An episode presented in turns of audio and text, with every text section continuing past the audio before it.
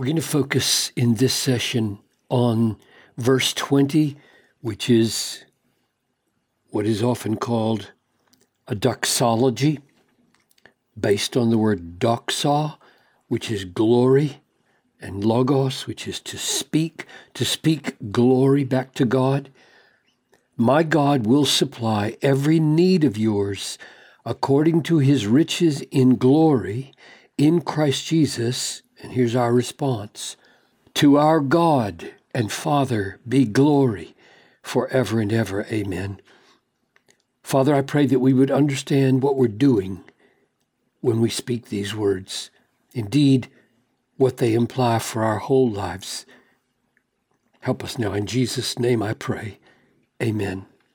Perhaps the first thing to notice about this doxology is that our God and Father is focused on. Paul lines himself up with the church He's not exalting himself above the church, he's uniting himself with the church in this final doxology. Second thing to notice is that God and Father are linked here. God signifying the transcendent creator, and Father signifying the, the immanent caregiver. We always relate to God as believers in these two ways, and sometimes they feel like their intention God is great and awesome and to be revered and feared above all things.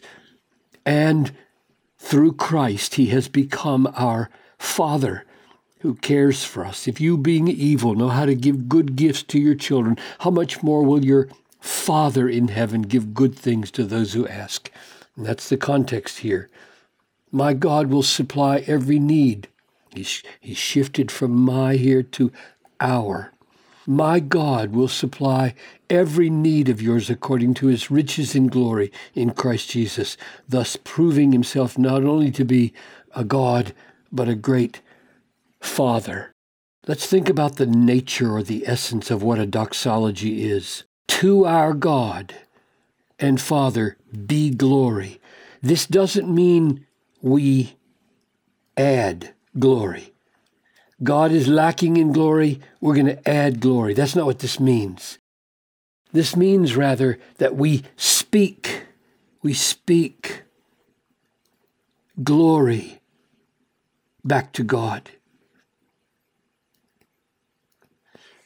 So we have received every need, everything we've ever needed. Don't just think finances here, think salvation, think hope, think future, think eternity, think new body, new heavens, new earth, every need we've ever had. God, in the riches of His glory, riches in glory, has supplied. And our response, You are glorious. You are glorious. Glory to you. Glory to you. So you see, the, the glory is the great fullness of His perfections, and they have overflowed in meeting every kind of need that we ever have had, ever will have. And our response is to say, Glory to you. That is, we know where this came from. It didn't come from us, it came from your fullness, the fullness of the riches of the glory of your grace. So we speak it back to God and we, we live to God as our supreme treasure. We live in such a way, we live that as we feel and we think and we talk and we act in such a way toward God, with a view toward God to show the world that He is more precious to us than anything else, and thus we reflect and show back to him and to the world his great glory. Perhaps there's one more thing to say about this. In doing this, we are joining God in his own ultimate purpose. You can see that back here in chapter 1, verses 9 to 11, where Paul is praying. My prayer for you is that your love may abound more and more with knowledge and all discernment, so that you may approve what is excellent, and so be pure and blameless for the day of Christ, filled with the fruit of righteousness that comes through Jesus Christ to the glory and praise of God. Now, the thing to notice here is that we are being taught how to pray here. Paul is praying that God would fill us with fruits of righteousness to the glory of God, that God would glorify God. It's exactly what we pray in the Lord's Prayer, right? Hallowed be your name. What are we doing when we pray that? We're saying, God, you hallow your name in this world. You bring your name to be sanctified, cherished, loved, glorified in this world. Well, here we're praying that God would so sanctify his people and fill them up with righteousness through Jesus Christ that glory would come to God.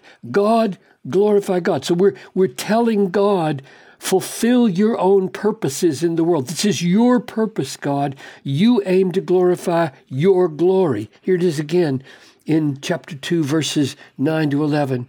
Therefore, God, God has highly exalted him, Jesus, bestowed on him a name that is above every name so that at the name of Jesus every knee should bow in heaven, on earth, under the earth, and every tongue confess that Jesus is Lord to the glory of God the Father. God is doing that. God has highly exalted him. God has given him a name. God is bringing every knee to bow in heaven and on earth. God is making every tongue confess. Why? Because God means to glorify God.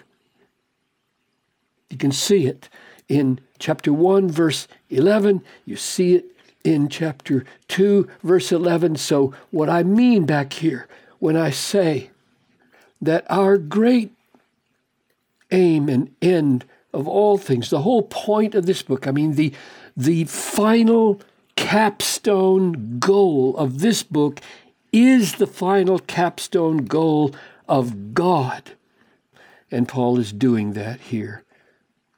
He has tasted the riches of the glory of God in every need being met, and his everlasting aim is that we live to, speak to, feel to, act to, speak to, and uh, f- uh, think to. Everything in our lives to God for his glory.